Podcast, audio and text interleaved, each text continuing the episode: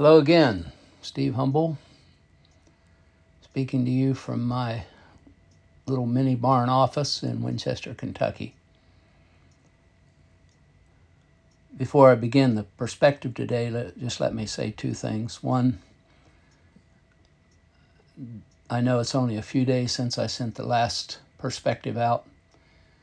I don't know how long will be between perspectives as I'm thinking about the scriptures in this season, but it won't always be this close together. Secondly, some of the scriptures I'll read today will be taken from the Voice translation, which is published by the Ecclesia Bible Society and is a contemporary translation that has two unique features that I'll mention. If you were reading it, you'd see several words that are italicized. Those are words that are added to clarify meaning and italicized so it's not mixed in with the translation. And also a number of words that are translated rather than transliterated. That is, they're translated from one language to another rather than just brought in to the English language. The word in question in this one will be the word Christos, Greek word, which we know as Christ, and I'll say more about that in the perspective. Before I read the scriptures uh, in Philippians chapter 3 that I'm meditating on these days, I'd like to offer a prayer that was actually written hundreds of years ago by one of the fathers of the church, Origen. Lord, inspire us to read your scriptures and meditate on them day and night. We beg you to give us real understanding of what we need, that we in turn may put its precepts into practice. Yet we know that understanding and good intentions are worthless unless rooted in your graceful love. So we ask that the words of scriptures may also be not just signs on a page, but channels of grace into our hearts. That's taken from a translation of that prayer in the Ancient Christian Devotional, a year of weekly readings, lectionary cycle C, InterVarsity Press. May it be so. I'd like to begin today by reading from Philippians chapter 3, verses 3 through 14. For we are the circumcision the ones who worship by the Spirit of God, exalt in Jesus Christ, and do not rely on human credentials. Though mine too are significant. If someone thinks he has good reasons to put confidence in human credentials, I have more. I was circumcised on the eighth day, from the people of Israel and the tribe of Benjamin, a Hebrew of the Hebrews. I lived according to the law as a Pharisee in my zeal for God, I persecuted the church. According to the righteousness stipulated in the law, I was blameless. But these assets I've come to regard as liabilities because of Christ. More than that, I now regard all things as liabilities compared to the far greater value of knowing Christ Jesus my Lord, for whom I have suffered the loss of all things. Indeed, I regard them as dung that I may gain Christ and be found in him, not because I have my own righteousness derived from the law, but because I have the righteousness that comes by way of Christ's faithfulness, a righteousness from God that is in fact based on Christ's faithfulness. My aim is to know him, to experience the power of his resurrection, to share in his sufferings, and to be like him in his death, and so somehow to attain to the resurrection from the dead. Not that I've already attained this, that is, I've not already been perfected, but I strive to lay hold of that for which Christ Jesus also laid hold of me. Brothers and sisters, I do not consider myself to have attained this.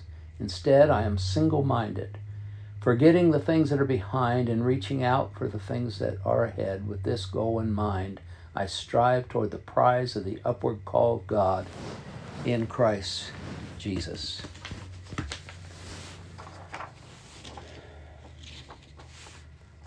Humble perspective for March 6, 2022. God is faithful, and in his faithfulness called you out into an intimate relationship with his Son, our Lord Jesus the Anointed. 1 Corinthians 1 9, Voice Bible. Called to fellowship with the King.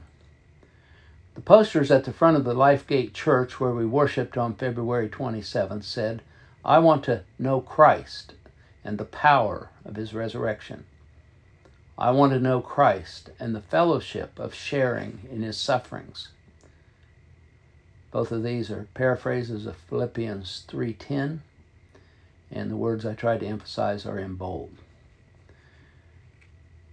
These post words on these posters confirm my intention to focus my meditations on Philippians 3:10 and 11 as this Lenten season begins.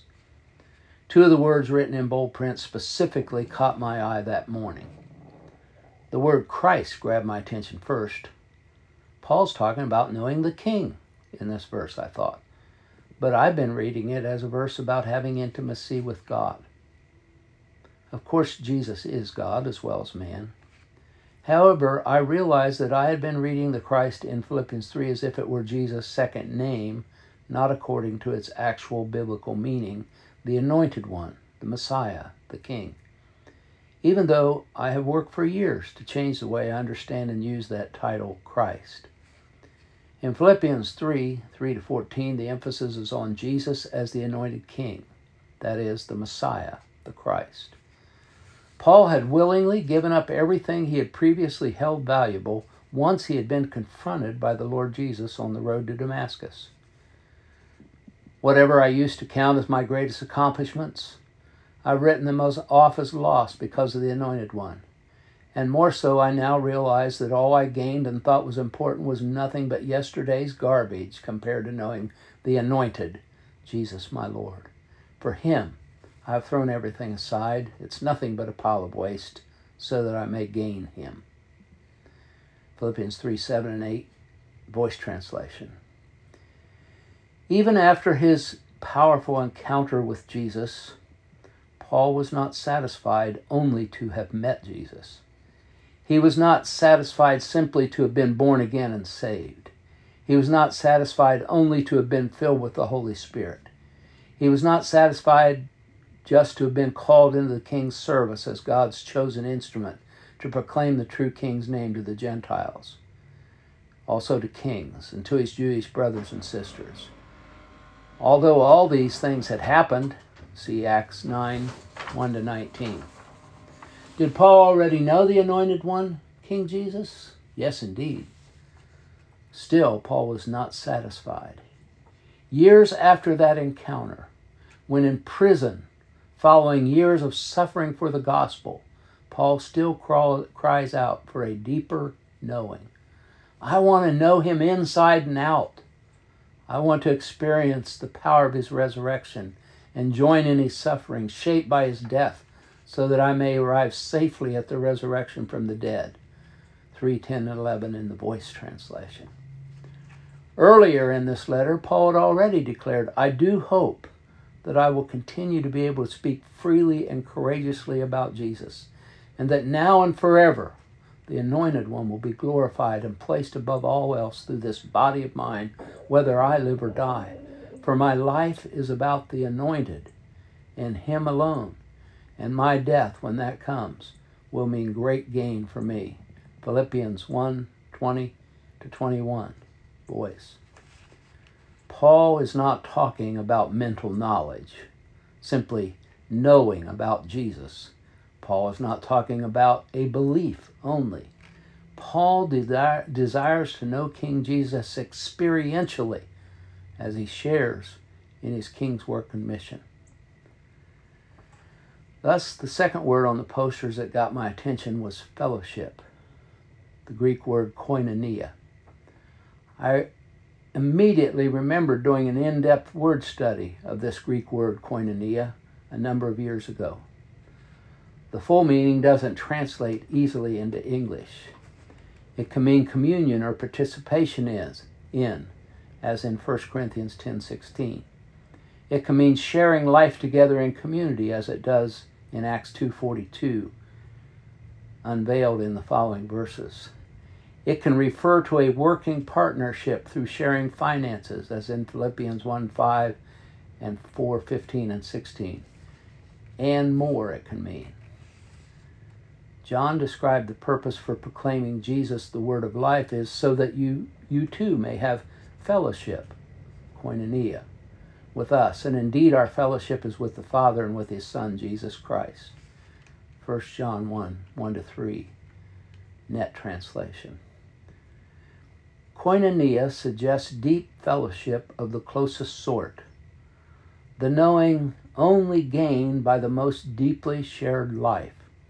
It brings to mind Jesus' prayer that they all will be one, just as you, Father, are in me and I am in you. I pray that they will be in us. The glory that you gave to me, I've given to them, that they may be one just as we are one, I and them, and you and me, that they may be completely one. John 17, 21 to 23, net translation.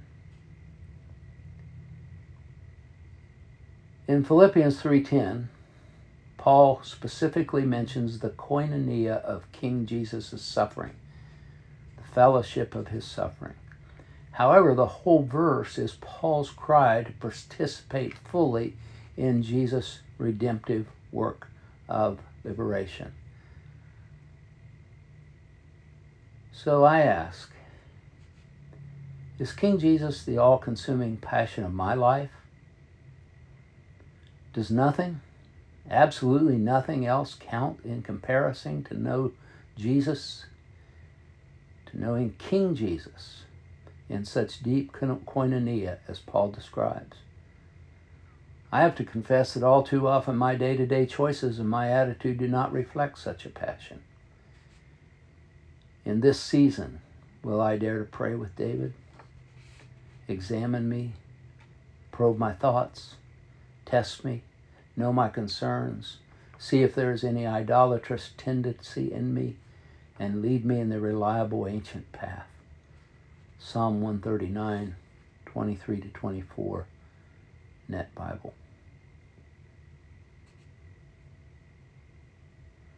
May God bless you in this season as you seek to pursue knowing Him for more fully. Yes, we want to know Him in the Scriptures. Yes, we want to know Him in prayer. But we also want to know Him by having our life completely involved in fulfilling that which He came to do on the earth. And so let us pray. Our Father in heaven, hallowed be your name. Your kingdom come, your will be done on earth. In the earth of my body, in the earth of my family and my home and my church and my sphere of influence and in the nations. May your kingdom come. May your will be done on earth as it is in heaven. We bring it before you, Father, in the name of Jesus, our King. Amen.